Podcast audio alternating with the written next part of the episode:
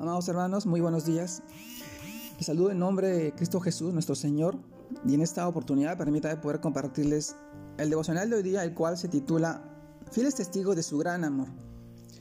En este título reflexionamos en el pasaje que esta vez encontramos en el libro de Isaías, capítulo 43, versículo del 10 al 11, que nos dice, Vosotros sois mis testigos, dice Jehová, y mi siervo que yo escogí, para que me conozcáis y creáis y entendáis que yo mismo soy.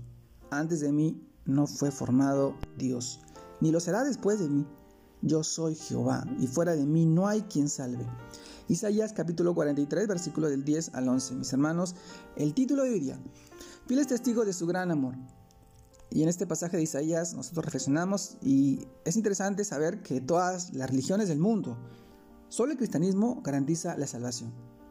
Así es, mis hermanos, como lo escuchan, Solo el cristianismo garantiza la salvación. Nuestro Dios no tiene competidor o quien sea semejante a Él. Él es el único y suficiente Dios para hacer, para hacer el, humano, para formar al humano. Por eso dice con toda certeza, fuera de mí no hay quien salve. Mis hermanos, además, no les da cabida a otros dioses, porque dice Isaías 43, 12, yo anuncié y salvé, hice oír y no hubo entre vosotros Dios ajeno. Vosotros pues sois mis testigos, dice el Señor, que yo soy Dios. Mis amados hermanos, hemos visto a través de Isaías 43 en los últimos devocionales de, estos días en los cuales eh, se ha tratado de frente, de frente a, a la esclavitud una liberación. El ser humano es esclavo de sus pasiones, de sus deseos, de sus emociones, atrapado de sus anhelos, en sus deseos, de repente que solamente ven intereses personales y no miran no pone en primer lugar a Dios. Sí, cierto, hubo una liberación, un nuevo éxodo e intervención de Dios para salvar y restaurar a Israel. Vemos a un pueblo que no pagó fidelidad por fidelidad, que no devolvió amor por el amor de Dios, sino que se dejó seducir por la idolatría, por las tradiciones humanas, adorando a otros dioses. Dios le manifestó que Él es el Dios único y verdadero, y por eso le reclamó a su pueblo. En Isaías 43, 22 el cual nos dice, y no me invocaste a mí, oh Jacob, sino que me, sino que de mí te cansaste, oh Israel. Palabras que el Señor exhorta al pueblo a volver a Él, al Dios único y verdadero. Hoy más que nunca tenemos cinco razones para ser fieles y ser testigos de su, de su gran amor en este mundo. Porque este pasaje también es aplicable a nosotros, a la iglesia, a los gentiles, nosotros. Recordemos Isaías 43.1. Ahora sí, dice Jehová, creador tuyo, oh Jacob y formador tuyo, oh Israel, no temas porque yo te redimí. Te puse nombre, mío eres tú.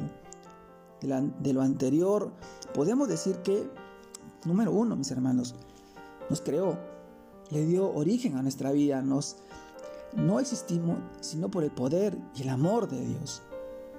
La creación, mis hermanos. Dos, el, el número dos, nos formó él es el sustentador de nuestra vida, nos mantuvo y nos ha cuidado hasta el día de hoy. Y nos seguirá cuidando, mis hermanos.